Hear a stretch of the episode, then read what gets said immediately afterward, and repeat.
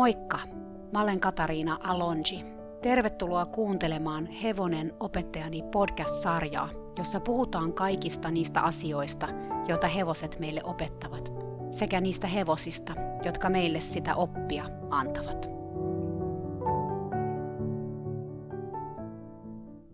Katariina tässä taas. Tänään mä haluaisin jatkaa Lilon tarinaa ja puhuu vähän siitä ajasta, kun me oltiin just muutettu Suomeen – Mä kävin läpi mun päiväkirjoja, tai tarkemmin sanottuna mun englanninkielistä päiväkirjamaista blogia, jota mä siihen aikaan kirjoitin, ja olipa kyllä taas opettavaista lukea niitä sen ajan muistiinpanoja ja havaintoja, joita mä tein.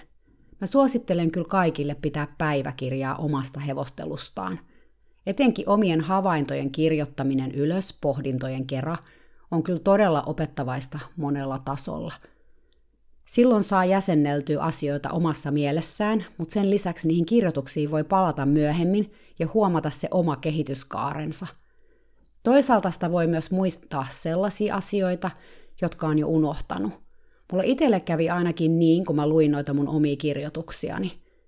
Tuli tietysti myös kauhean ikävä liloa niitä lukiessa, sekä valtava, valtava kiitollisuus siitä, että mä sain tuntea tämän mielettömän viisaan tamman – Mä olin kyllä etuoikeutettu, ei voi muuta sanoa. Mut mennäänpä nyt itse asiaan, eli niihin sen aikaisiin melkein kymmenen vuoden takaisin tapahtumiin. Kun mä lueskelin tosiaan sitä blogia ensimmäisen kahden kuukauden ajalta, esiin nousi muutama teema, josta mä haluaisin tässä podcastissa puhua. Eräs niistä on hevosten keskinäiset suhteet ja laumautuminen, aihe, josta mä en kyllä tiennyt juuri mitään silloin, kun mä muutin Suomeen – ja se vähän, jota mä tiesin, perustui lähinnä muiden ihmisten kokemukseen, ei siis mun omaan. Kuten sä tiedät, jos sä oot seurailu Lilon tarinaa, Little Love asui Sveitsissä sen puoli vuotta ennen Suomeen lähtöä Cole Ruunan kanssa kahdestaan. Coleilla ja Lilolla oli aika symbioottinen suhde heti alusta saakka. Nämä kaksi hevosta tuli siis toimeen keskenään ja oli itse asiassa kuin paita ja peppu – Colehan oli ensimmäinen hevonen, jonka kanssa Lilo pääsi ihan kosketusetäisyydelle moneen moneen vuoteen, melkein vuosikymmeneen. Kun Lilo muutti Suomeen, se muutti tallille, jossa oli neljä paikkaa. Tallissa oli silloin jo kaksi hevosta, molemmat lämpäritammoja, eli tarkoitus oli, että nämä kolme tammaa tarhais yhdessä joka päivä koko päivän isossa tarhassa. Ja me tosiaan heti saman tien heitettiin nämä hevoset yhteen, juurikaan sen enempää asiaa miettimättä. Se onneksi meni hyvin, noin niin kuin aluksi. Oli tosi jännittävää seurailla hevosten tutustumista toisiinsa ja sen jälkeen myös sitä, miten tässä pienessä kolmen hevosen laumassa ystävyyssuhteet muodostu. Aluksi Mantaalla oli kiima, ja se aiheutti sen, että se oli suunnattoman kiinnostunut Lilosta. Ensimmäiset pari päivää menikin näissä merkeissä, hevoset oli jotenkin aika kiinteä yksikkö, mutta kun tämä ensihuuma meni ohi, jotain muuttu. Little Love oli selvästi vähän ulkopuolinen, Manta ja Kira, jotka oli jo jonkun aikaa asunut kahdestaan, oli selkeä parivaljakko, ja Lilo se kolmas pyörä, joka seuraili näiden kahden perässä, mukana kyllä koko ajan, mutta pienen välimatkan päässä. Mä tarkkailin paljon näitä kolmea hevosta, koska mua kiinnosti tämä niiden pikkulauman dynamiikka. Ruokintatilanteet oli haastavia, sillä silloin Mantasta, joka ei enää todellakaan ollut kiimassa, tuli aggressiivinen – Tämä tarkoitti käytännössä sitä, että se ei halunnut Liloa lähelle kiraa ruokintatilanteessa, mutta se ei myöskään halunnut Liloa lähelle ruokaa ruokintatilanteessa. Kira, joka oli jotenkin selkeästi Mantan ja sen suhteessa se johtohahmo, tuntui olevan aika hyväkin pataa Lilon kanssa, vaikka sen omistaja oli kyllä kertonut mulle, että yleensä Kiralla oli haasteita hyväksyä uusia hevosia. Joten kun Kira ja Lilo söi heinää samalta kasalta sulassa sovussa, Manta sai raivarit ja ajo Lilon pois – Lilo pakitti aina kohteliaasti toisaalle ja antoi Mantan ottaa oman paikkansa heinäkasalla, jonka jälkeen Kira hivuttautui taas Lilon kanssa samalle kasalle, kunnes Manta sai taas raivarit tästä kaveraamisesta. Tätä karusellia jatkui muutamia minuutteja heinänjaon jälkeen, sitten kaikki kolme asettu omille kasoilleen ja sai syödä rauhassa. Nyt moni voisi ajatella tässä tilanteessa, että Manta oli tämän paikan pomo, koska Manta ajoi Liloa pois heinäkasoilta – mutta näin ei suinkaan ollut. Aikaisemmin, ennen kuin hevosen laumakäyttäytymistä oli tutkittu juuri ollenkaan, ajateltiin, että hevoslaumassa oli johtaja, ja se oli se tyyppi, joka siirteli kaikkia muita, etenkin ruokinta-aikaa. Eli silloin kun mä aloitin ratsastuksen puhuttiin juuri näin, että joku hevonen oli johtaja, ja meidän ihmisten piti sitten olla vielä sen hevosen johtaja, siis sen hevosen pomo. Pitää kuitenkin muistaa, että kun hevoset asuu ihmisten kanssa, ne asuu itse asiassa vankeudessa. Mitä mä tarkoitan tällä on se, että ne villihevoset, joita asuu esimerkiksi USAssa, on niitä ihan samoja hevosia, mitä meillä on täällä Suomessa meidän omassa tallissa. Siis perimältään ne on niitä samoja hevosia. Joten jos me oikeastaan halutaan tietää mitään hevosen käyttäytymisestä, meidän pitää seurata ja tutkia juuri näitä vapaudessa eläviä eläimiä ja sitä kautta oppia, millainen eläin hevonen on. Sitten sitä kautta meidän tulisi yrittää luoda näille meidän hevosille täällä Suomessa esimerkiksi sellaiset olot, että ne vois toteuttaa näitä lajinomaisia käyttäytymismallejaan mahdollisimman paljon. Vapaudessa ne villihevosethan ei saa samalla lailla ruokaa kuin nämä meidän kesyhevoset. Ei niillä ole ruokinta-aikoja ja heinäkasuja, vaan ne asuu ja elää siellä aroilla tai missä sitten elääkään, jossa ruokaa on joka puolella koko ajan. Eli ei niille hevosille tuu tappelua ruuasta, tai ei ne jahtaa toista hevosta ja sano, että älä kuule syö tuota ruohotuppoa. Eli tässä heinäjutussa, siis siinä, että Manta jahtaili liloa pois kiranluota ja heinäkasoilta, puhutaan dominanssista. Dominanssilla siis määritellään, kuka paikalla olijoista, eli näistä kolmesta hevosesta, saa jonkun resurssin ensin, eli tässä tapauksessa heinän ja kiran seuran. Manta halusi ehkä ruuan ensin, koska se oli nälkäsin – Toisaalta Mantan tapauksessa sillä oli selkeästi myös jotain vanhaa traumaa ruuasta. Ehkä sitä oli pidetty nälässä joskus, tai sille oli tapahtunut jotain muuta, joka sai siinä aikaan tällaisen aggression ruuan suhteen. Se ei siis tarkoita, että se olisi jotenkin ollut ylempänä kuin Lilo, niin kuin johtajuudessa. Sillä oli vaan tarve saada tämä resurssi, eli se heinä. Ja se tarve oli suurempi kuin Lilon tarve. Mutta tästä lisää vielä myöhemmin. Näille kolmelle hevoselle oli myös vasta aidattu pieni laidunlohko, jonne pääsi tarhan perältä olevasta portista. Kun me oltiin oltu tallilla muutama päivä, tämä laidun avattiin. Lilo meni rohkeasti laitumelle ensimmäisenä, vaikka laitumen portilla olikin valtavan kokoinen kivi, josta mä olin ihan varma, että Lilo pelkäisi sitä, koska se oli aina pelännyt tosi paljon kiviä – mutta eikä mitään. Mun hevonen marssi tosiaan sinne laitumelle sen kiven ohi, tutki koko alueen, kolus kaikki kivet ja puut ja kannot rinteessä olevasta tontista sillä välin, kun Kira ja Manta odotteli tarhan puolella. Oli siis todella mielenkiintoista nähdä tämä lainausmerkeissä rohkea puoli Lilosta. Se oli jotenkin edelleen niin vierasta mulle, koska mä olin kuitenkin tuntenut Lilon vuosia ja se oli aina ollut todella pelokas – kun laidun oli tutkittu, Lilo kuitenkin tuli sieltä pois ja meni tarhassa puun alle varjoon seisomaan. Tätä jatkui toisenakin päivänä. Lilo kävi aina laitumella, mutta tuli sieltä pois. Siis mikä hevonen ei halua olla laitumella syömässä ruohoa? Mun mielestä tämä käytös oli tosi outoa, kunnes mä tajusin, että siellä laitumella oli hirveästi ötököitä, ja niiden ötököiden takia Lilo ei viihtynyt siellä. Olihan sillä siis ötökkä myrkkyä, mutta joo, ei sillä pärjännyt kovin pitkälle. Nyt pitää hetki puhua suomalaisista ötököistä. Oikeesti. Tämä on kyllä ötököiden luvattu maa. Kaliforniassa ei esimerkiksi ainakaan siellä, missä mä asuin, ole paarmoja lainkaan. Siis ollenkaan. Ja hyttysiäkin on ehkä prosentti siitä, mitä täällä Suomessa. Jotain polttiaisia siellä on, mutta niitäkin on niin paljon vähemmän kuin täällä.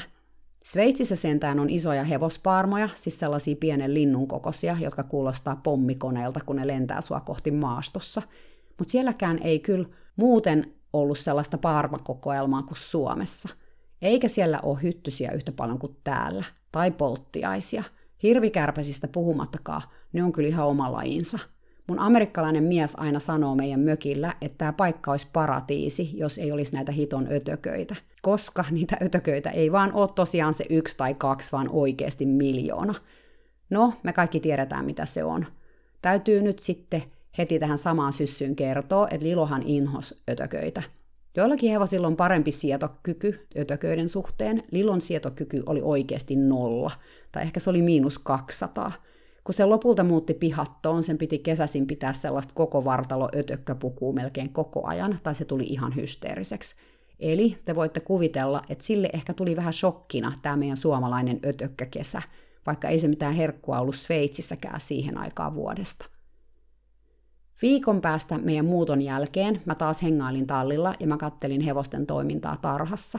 Siellä tarhassa oli puinen sadekatos hevosia varten. Se oli aika keskellä sitä isoa tarhaa ja sinne hevoset saattoi mennä sekä auringolta että sateelta suojaan.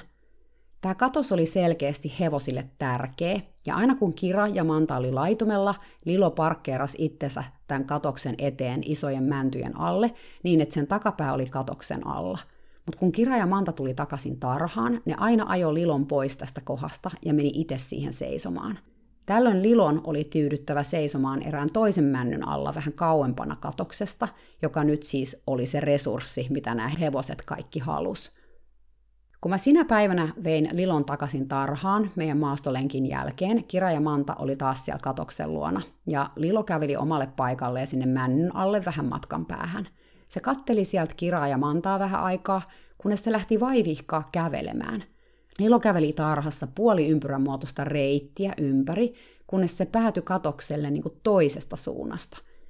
Kattomatta näitä kahta hevosta, jotka nuokku varjossa, se käveli niiden ohi niin läheltä, että sen häntä hetkellisesti kärpäsiä huiskiessa pyyhkäsi niitä molempia kylkiin. Kun Lilo jo käveli poispäin katoksesta, Kira laittoi korvat luimuun, vinkas ja potkas takajaloillaan taaksepäin.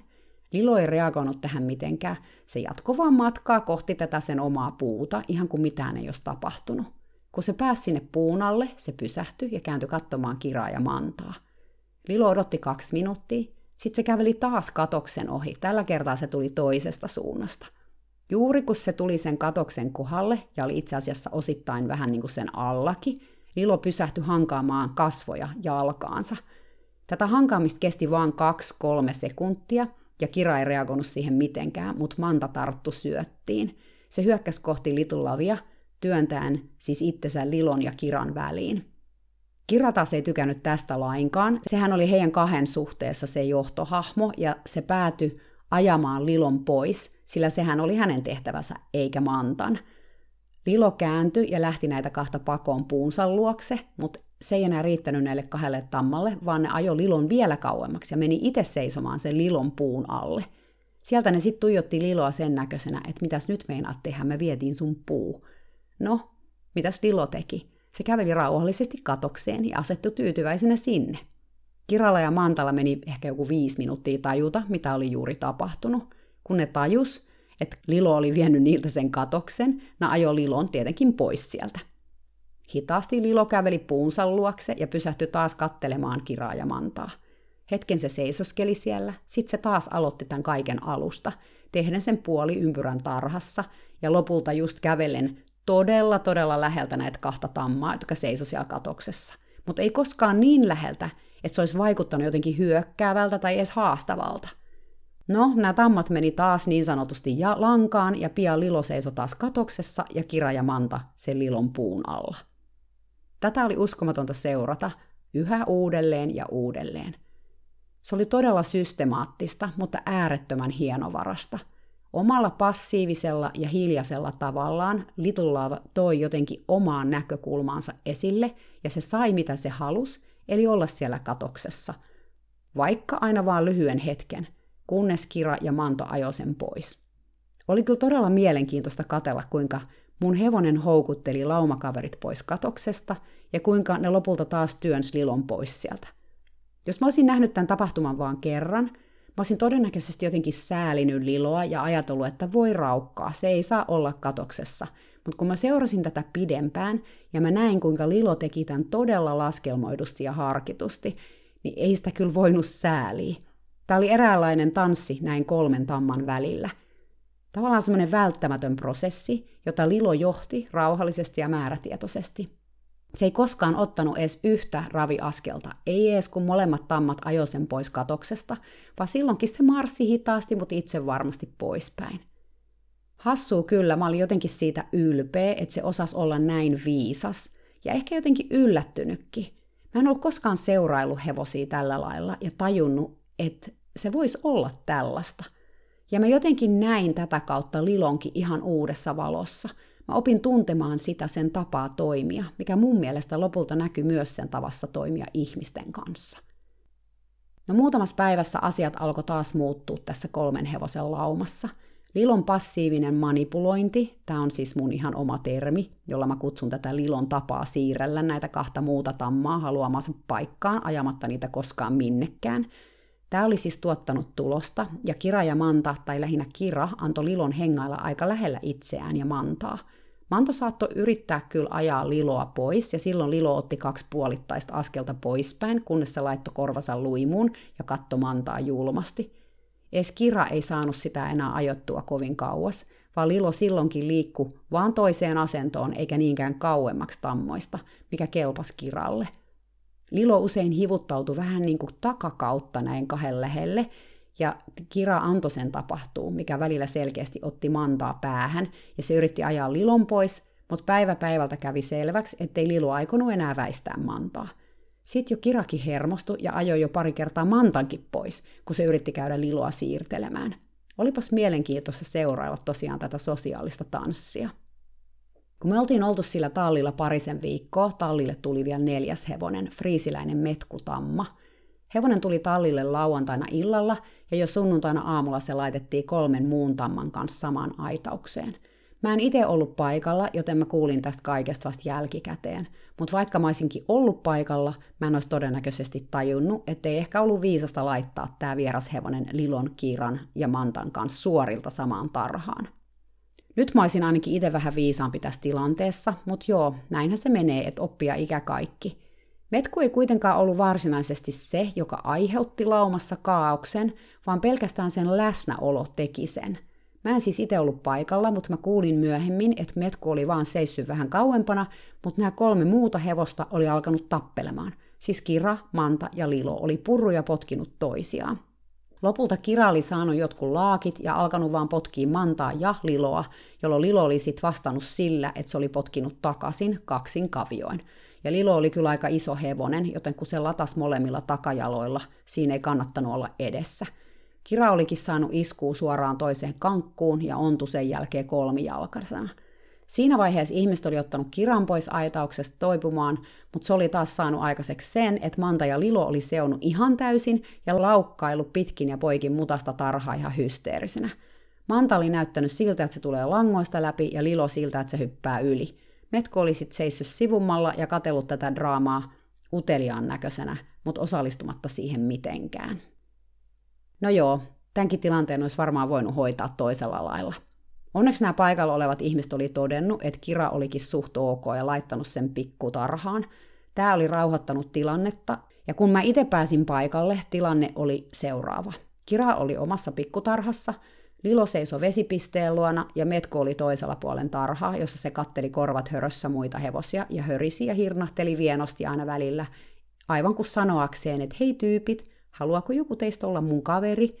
Manta taas oli Kiran aidan vieressä ja vahti, ettei Lilo tai Metku kumpikaan päässyt lähelle Kiraa, Mantan suurta rakkautta ja sitä hänen tärkeintä resurssiaan juuri sillä hetkellä. Mä kuulin, että Manta oli ollut jo aika ärtynyt edellisenä iltana karsinassa, kun Metku oli saapunut, ja nyt oli selvää, että se mieluummin kuolisi, kun päästäisi Metkun Kiran lähelle. Tätä kun miettii nyt, niin näkee aika selvästi, että tämähän oli kyllä ihan meidän ihmisten luoma tilanne – ja tässä tulee esille myös se, että hevoset tosiaan vankeudessa käyttäytyy eri lailla kuin vapaudessa. Me ihmisethän päätetään, mikä hevonen menee minkäkin hevosen kanssa tarhaan. Ja juuri kun Kira, Manta ja Lilo oli alkanut tottua toisiinsa, me heitettiinkin sinne vielä neljäs muuttuja joukkoon, mikä sitten sekoitti selvästi ihan koko pakan. Ja tuolla tarhan koollakin on kyllä väliä, koska vaikka se oli aika iso, se ei ehkä sittenkään ollut tarpeeksi iso juuri sillä hetkellä – Siis että kaikki hevoset olisi päässyt tarpeeksi kauaksi toisistaan. Kun me jaettiin heinät, me laitettiin ne noin kymmeneen eri kasaan, jotta kasoja olisi varmasti tarpeeksi. Mantallahan oli tosiaan sitä ruoka-aggressiota, joten me haluttiin olla varmoja, että kaikki sais heinää. Little Love seisoi edelleen vesipisteen ja siten siis portin luona.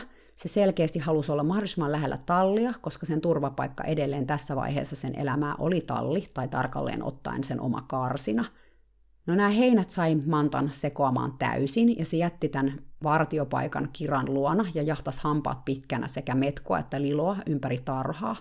Lilo ei kuitenkaan halunnut poistua portin läheisyydestä, niinpä se sai Mantan kaviosta aika kovaa ja hetken näytti, että se ontui takajalkaansa, mutta se toipui onneksi nopeasti. Hetken kaos oli taas päällä, mutta lopulta hevoset rauhoittu syömään. Välillä Metku yritti tulla tekemään Lilon kanssa tuttavuutta. Kun Lilo näki, että Metku tuli sitä kohti, Lilo kasvoi varmaan 10 senttiä. Sen kaula meni kaarelle ja se leiju ravissa Metkun luo.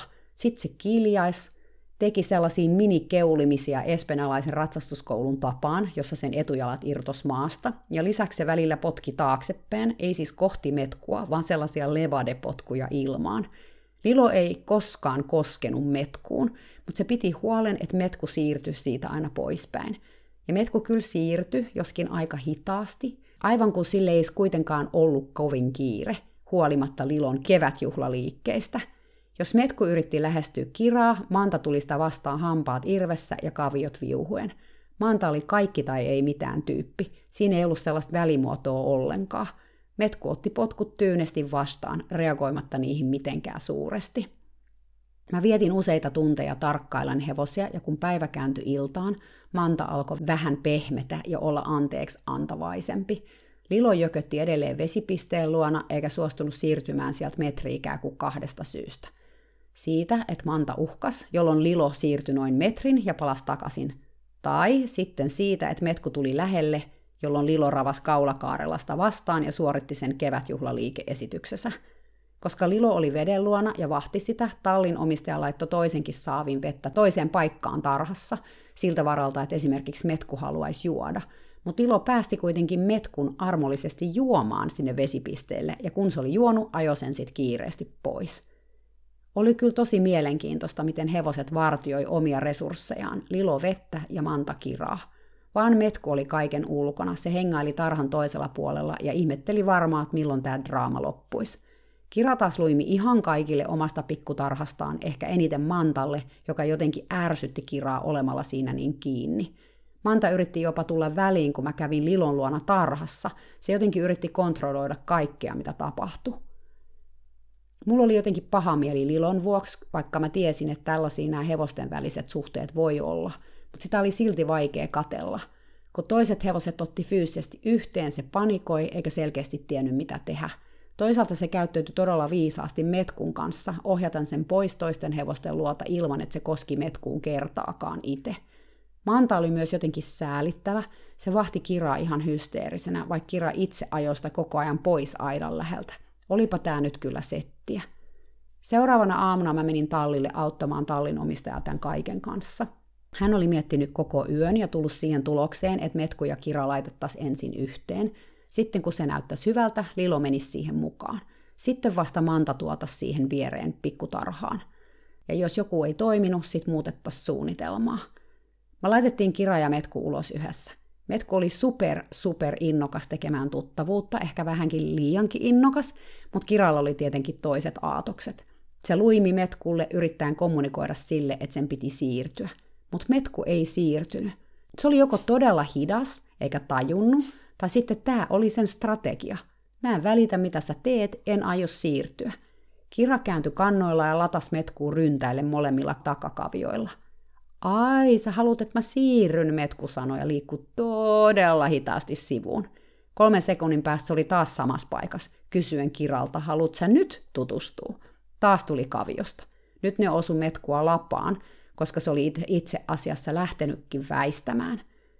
Metku oli aika ylipainoinen eikä kovin nopea.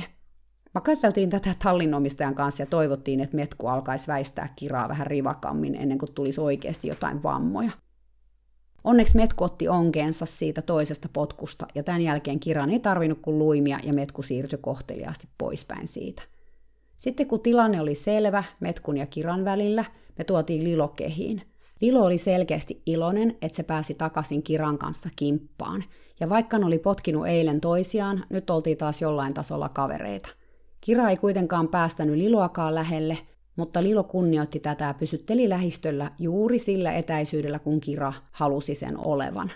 Oli aika uskomatonta katella, kuinka Lilo peilas Kiran liikkeitä ja oli kuin sen toinen varjo, niin herkästi se liikkui Kiran mukana, olematta kuitenkaan koskaan liian lähellä sitä. Metku yritti kovasti olla mukana tässä Kiran ja Lilon sosiaalisessa tanssissa, mutta yhä uudelleen ja uudelleen Kira ajoi mustan tamman pois.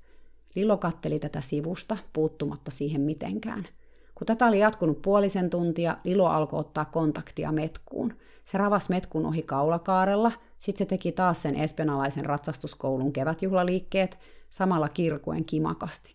Jonkun ajan kuluttua tilanne rauhoittu ja metku ei ollut enää niin tunkeilevainen, ja hevoset selkeästi pääsi jonkinlaiseen sopimukseen siitä, mikä oli ok ja mikä ei.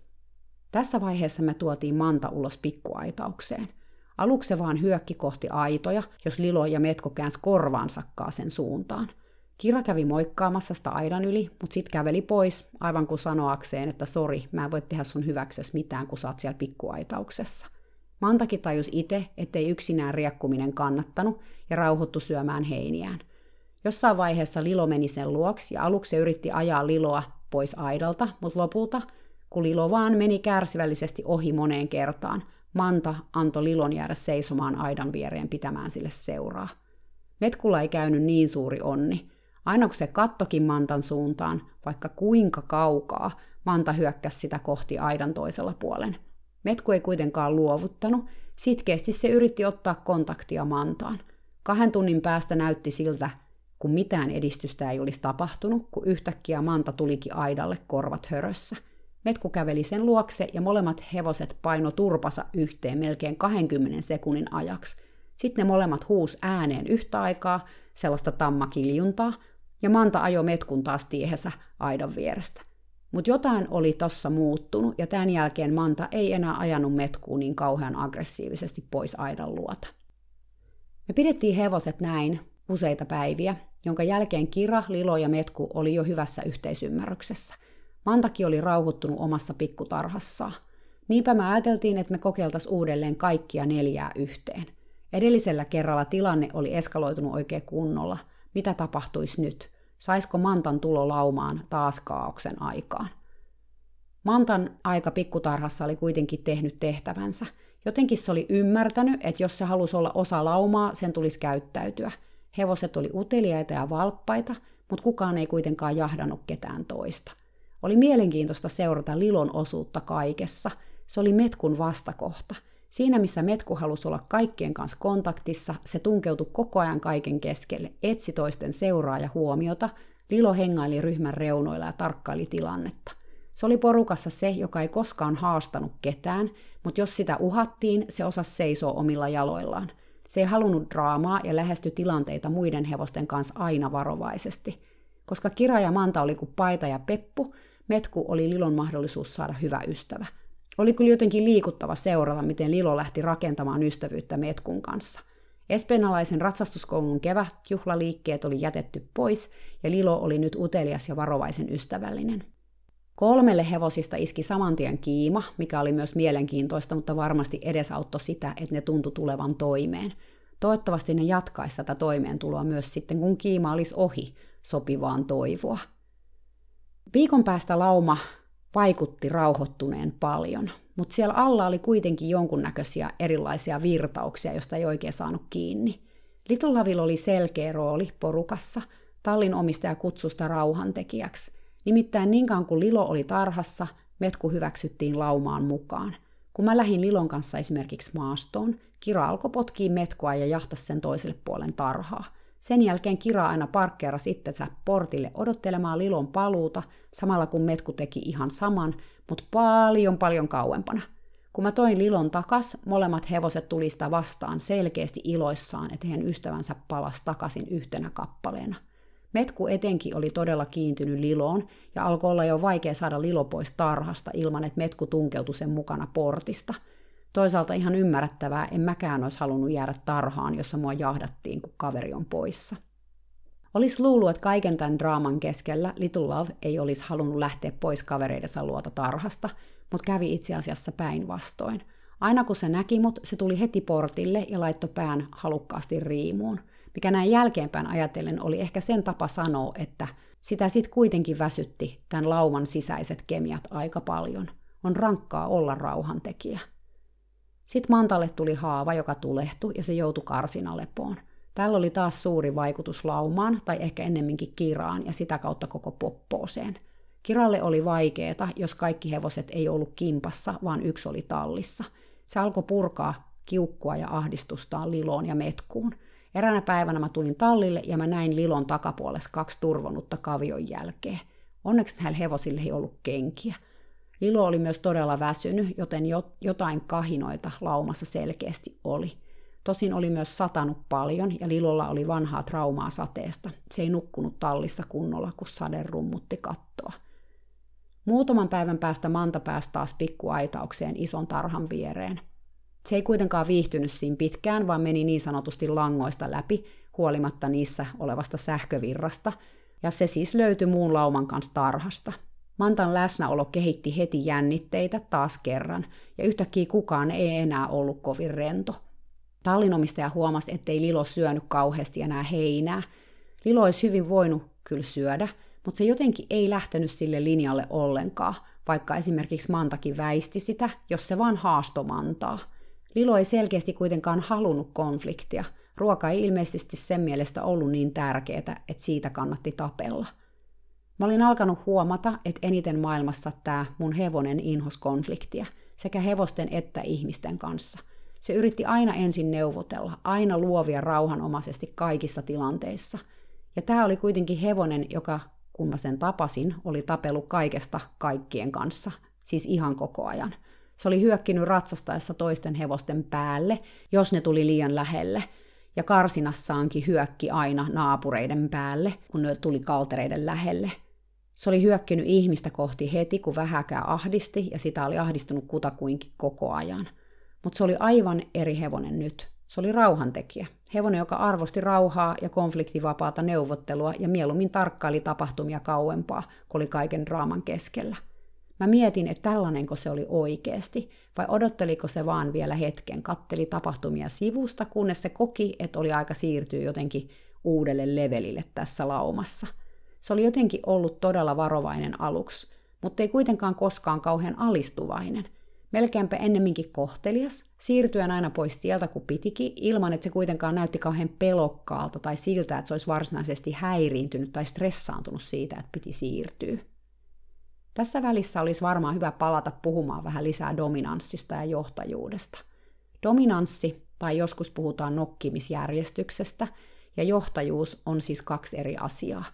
Dominanssilla tarkoitetaan sitä resurssien jakoa, mistä mä puhuin aikaisemmin – ja johtajuudella tarkoitetaan liikkeen aloittamista ja suuntaamista, eli sitä, kuka lähtee vaikka laumasta juomaan ja muut lähtee sitten perään.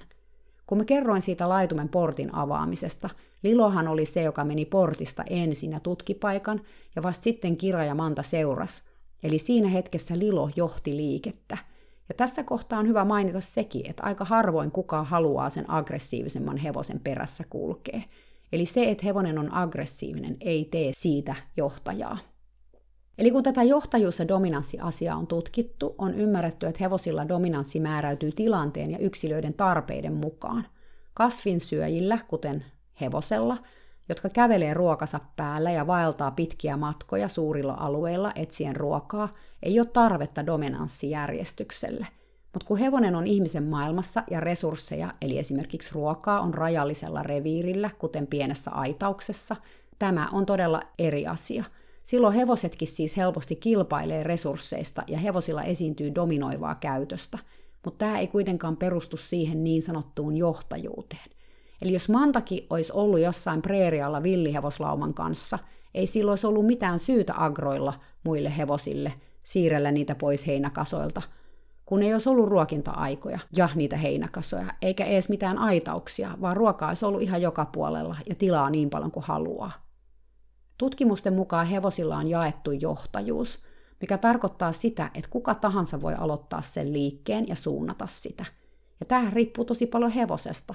Jotkut hevoset on uteliaampia ja rohkeampia tyyppejä, kun sitten toiset on vähän arempia ja vetäytyy kattelemaan ja seuraamaan niitä rohkeampia. Mä muistan, kun mä seurailin sitä mun kaverin Sämin laumaa. Siinä näkytää tosi selvästi eri tilanteissa. Silloin, kun ne asu sellaisella isolla alueella, missä niillä oli ruokaa paljon. Siinä oli muutama hevonen, jotka tutki aina uudet paikat ja meni edellä, kun uusi laidunlohko aukesi. Ja sitten oli niitä, jotka aloitti liikkeen kohti vettä, eli juomista. Ja nämä oli aina ne eri hevoset. Mutta takaisin tuohon aggressiiviseen käytökseen – sitä usein näkyy vankeudessa, eli siis hevosissa, jotka elää ihmisten maailmassa. ja sitä usein tulkitaan dominanssiksi tai johtajuudeksi, mutta se johtuu nimenomaan siitä vankeudesta, eli että eletään ihmisen tekemässä ryhmässä, mikä on siis keinotekoinen, koska ihminen on päättänyt, mitkä hevoset on kimpassa. Se johtuu myös rajatusta määrästä tilaa ja rajatusta määrästä resursseja. Aggressiivisuus ei siis ole lajityypillistä hevoselle, vaan poikkeavaa käytöstä. Luonnossa villihevosilla esiintyy aggressiivisuutta oikeastaan orjen välillä, parittelukaudella. Kun me oltiin oltu Suomessa melkein kuukaus, mä näin taas muutoksia laumadynamiikassa. Suuri muutos oli siinä, miten Lilo suhtautui Mantaan. Ennen se siirtyi pois tieltä, jos Manta tulista ajamaan pois. Se siirtyi pois korvat luimussa ja vähän pitkin hampain, mutta jossain vaiheessa se vaan lakkas tekemästä sitä, siis siirtymästä. Kun Lilo meni juomaan ja Manta luimisteli saavin vieressä sen näköisenä, että älä tuu tänne, Lilo käveli tyynesti sen ohi ja kävi juomassa. Manta yritti uhkailla lisää, mutta kun Lilo kääntyi katsomaan sitä, Manta lopetti. Kymmenen minuutin päästä Lilo päätti siirtää Mantan kokonaan pois vesipisteen luota ja teki sen kävelemällä paikalle korvat luimussa. Manta peruutti pois, mutta jostain syystä Kiralle tämä oli liikaa ja se tuli vuorostaan paikalle, uhkaille Liloa. Lilo ei kuitenkaan välittänyt siitäkään, joten Kira otti suuremmat panokset käyttöön ja potki kohti Liloa. Lilo käänsi takapuolensa ja potki Kiran suuntaan. Mä kattelin tätä suu auki. Mä en ollut koskaan sen yhden kerran jälkeen alkuaikoina nähnyt Lilon vastaavan Kiralle samalla mitalla. Kumpikaan hevosista ei potkinut osuakseen, ja kun potkut oli potkittu, ne siirtyi vain eri suuntiin kumpikin yhtä aikaa. Mä koin, että vaikka lauma oli näennäisesti rauhallinen, pinnan alla kiehu jotain – Lytulavilla oli vaikeuksia pitää painoa, se vaikutti jotenkin laihalta, eikä meinannut millään lihoa ruokinnasta huolimatta. Eränä päivänä mä näin sen siirtelevän kiraa tarhassa, kun metku ja manta oli muualla. Mä en ollut koskaan nähnyt tätä aikaisemmin. Se oli aina ollut kira, joka siirteli kaikkia, eikä kukaan koskaan siirrellyt sitä, ainakaan suoraan. Lilohan oli saanut sen usein siirtymään, houkuttelemalla sen esimerkiksi pois katoksesta. Mutta nyt Lilo ajoi sen pois katoksesta, kun se halusi. Toisaalta Kira ja Lilo myös läheni. Mä näin niiden rapsuttelevan toisiaan pari kertaa, mikä sekin oli hienoa, että Lilo pääsi läheiseen kontaktiin toisen hevosen kanssa. Sehän oli tehnyt tätä Colein kanssa, mutta tässä lam- tammalaumassa ei koskaan. Pari viikon päästä tallinomistaja päätti pistää lauman puoliksi. Mä ymmärsin kyllä hänen motiivinsa, koska sen jälkeen kun Metko oli tullut tallille, Kiralla oli ollut paljon stressiä – Mä en usko, että se varsinaisesti johtui metkusta, vaan siitä, että kolme hevosta oli vaan liikaa kiralle siinä hetkessä. Sillä epäiltiin myös kipuja, sillä oli selkä ainakin oireilu, ja se oli jotenkin todella kurjalla tuulella koko ajan. Silloin se oli arvaamaton toisten hevosten kanssa. Se sai yhtäkkiä raivareita ja alkoi purra ja potkia ilman mitään ihmisen silmään näkyvää syytä. Lisäksi Mantan ruokaajan ahdustus ei auttanut asiaa. Se edelleen ruokinta-aikaan ajoi lähinnä metkua, mutta joskus myös liloa pois ruoan läheltä, vaikka heinäkasoja olisi ollut 20. Tarha oli mutanen ja liukas ja oli vaikea neutraalina seurata liloa, kun se yritti luovia Mantan kanssa ja samalla luistella mudassa ja saada jotain syötävää. Vaikka tilanne aina rauhoittui lopulta ja lauma oli muuten ihan rauhallisen oloinen tavallaan, sama kaos saattoi kuitenkin toistua – ruokinta-aikaa, jos Mantalla oli sellainen päivä. Tässäkin tilanteessa oli monta muuttujaa. Usein olosuhteilla, eli juuri sillä, että jakaa ruokaa kasoihin tai rakentaa vaikka aitoja ja seiniä, jotka erottelee hevosia vähän toisistaan, voi tehdä paljon. Mutta joskus hevosilla on myös vanhoja traumoja ruuasta ja ruokintatilanteista. Mun mies tuli auttamaan ja me jaettiin iso tarha puoliksi. Kun hevoset erotettiin kahdeksi pariksi, tilanne rauhoittui huomattavasti – Lilo oli Metkun kanssa ja näistä kahdesta tuli erottamaton kaksikko, suorastaan siamilaiset kaksoset. Hevoset oli yllättävää kyllä rauhallisempia, kun joku lähti vaikka maastolenkille. Kun me lähdettiin tallin omistajan kanssa maastoon, Metku ja Manta jäi täysin rauhallisina omille puolilleen, vaikka kaverit lähtikin tontilta pois. Mä huomasin myös, että Lilo alkoi vihdoinkin saada painoa lisää, mikä omalta osantaan kertoi mulle, että sillä oli kuitenkin ollut stressiä, kun lauma oli ollut yhdessä. Kuukaus menikin melkein seesteisesti näin, mutta valitettavasti Metkun omistajan ajatukset ei kohdannut tallin omistajan tallinpidon ja ajatusten kanssa, ja mä aloin uumoilemaan, että Metku lähtisi kohta muualle. Mä olin vähän huolissani siitä, koska Lilo ja Metku oli aika kiintyneitä toisiinsa, ja nä- mä näin ne usein hoitamassa toisiaan. Mä olin surullinen, että Lilo menettäisi ystävänsä, jos Metku lähtisi. Sitten kävi mielenkiintoinen tapaus. Mä olin lähössä maastokävelylle maasta käsin Lilon kanssa, kun tallinomistaja kertoi mulle, että tallille oli tulossa iso rekka ihan pian tuomaan uutta kuiviketta karsinoihin. Mä en halunnut törmätä rekkaan kapealla hiekkatiellä, joten mä päätin odotella rekan saapumista kentällä tien vieressä.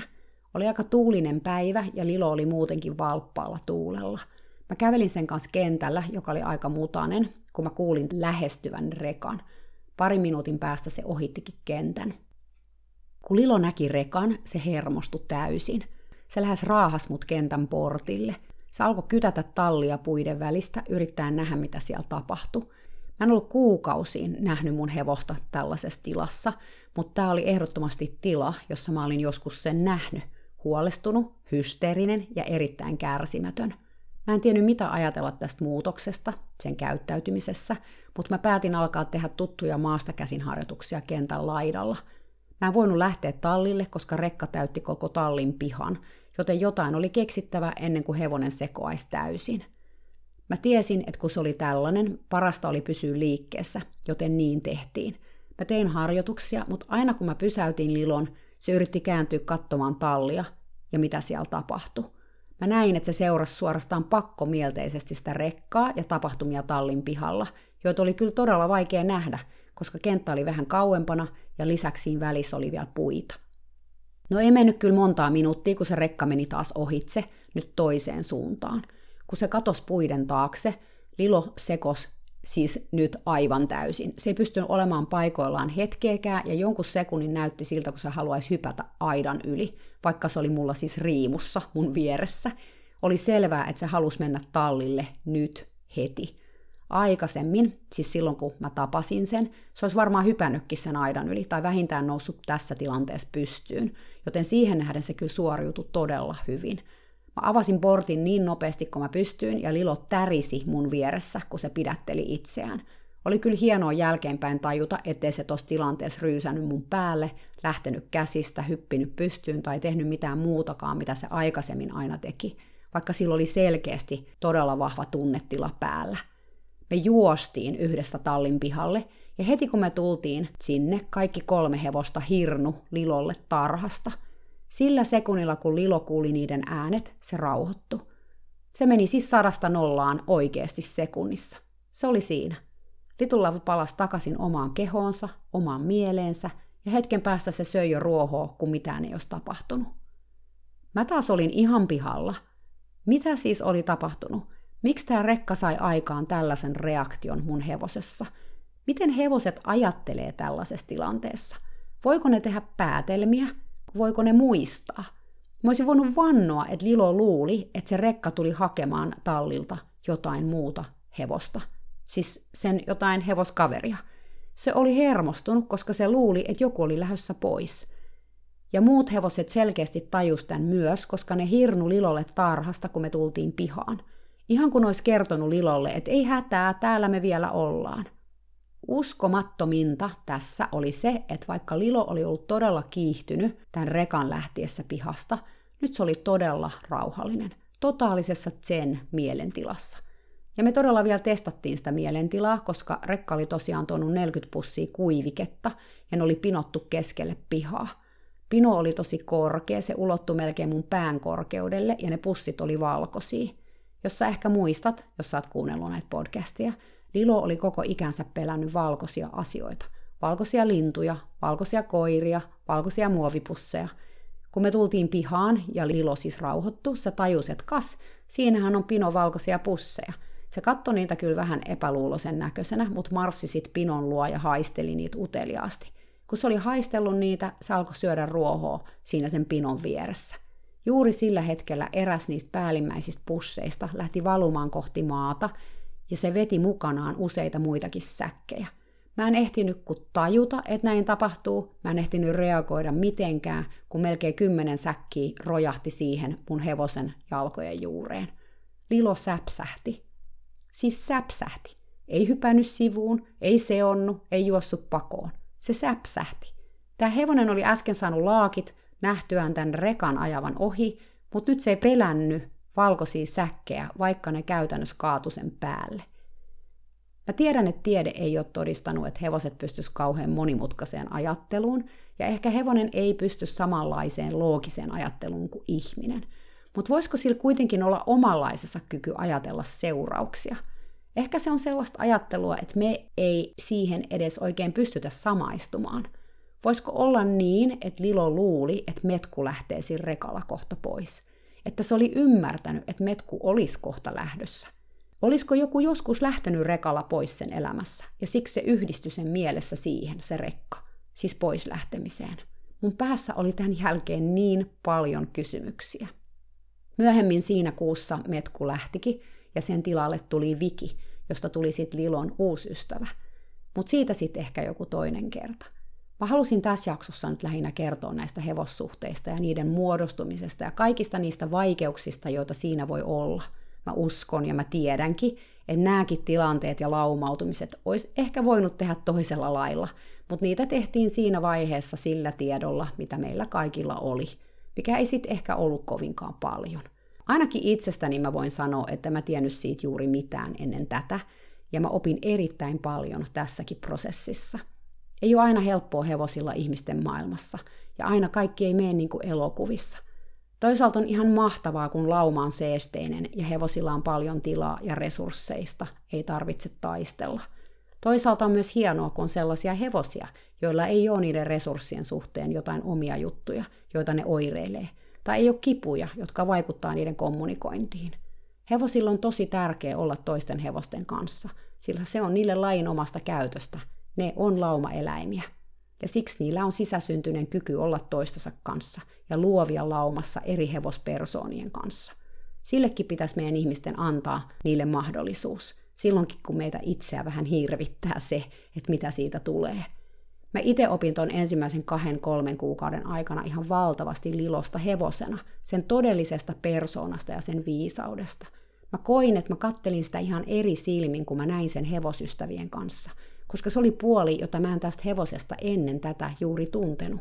Ja mä koen myös, että sitä kautta myös Lilo tuli sinuiksi itsensä kanssa ja ikään kuin löysi taas itsensä, sen kuka se oikeasti oli, siis hevosena, ei ratsuna tai ihmisen palvelijana, vaan ihan vaan hevosena hevosten joukossa. Toivottavasti tämä jakso on herättänyt ajatuksia. Musta oli ihana mennä takaisin ja lukea vanhoja pohdintoja. Niissä pohdinnoissa konkretisoitui se kaikki, mitä mä opin tuon aikana hevosista ja niiden suhteista – Kuten mä alussa sanoin, mä suosittelin päiväkirjan pitämistä. Sinne on hyvä merkitä tapahtumat, mutta ehkä myös ne omat ajatukset ja tunteet, mitä niistä tapahtumista nousee. Se jotenkin tukee sitä oppimisprosessia, ja niitä on ihana lukea jälkeenpäin, monien monien vuosien jälkeen. Ja tietysti tuskailla sitä, että miten vähän sitä silloin tiesi jostain asiasta. Mutta nyt viikonlopun viettoon. Toivottavasti se on sullekin hevosen täytteinen. Moikka!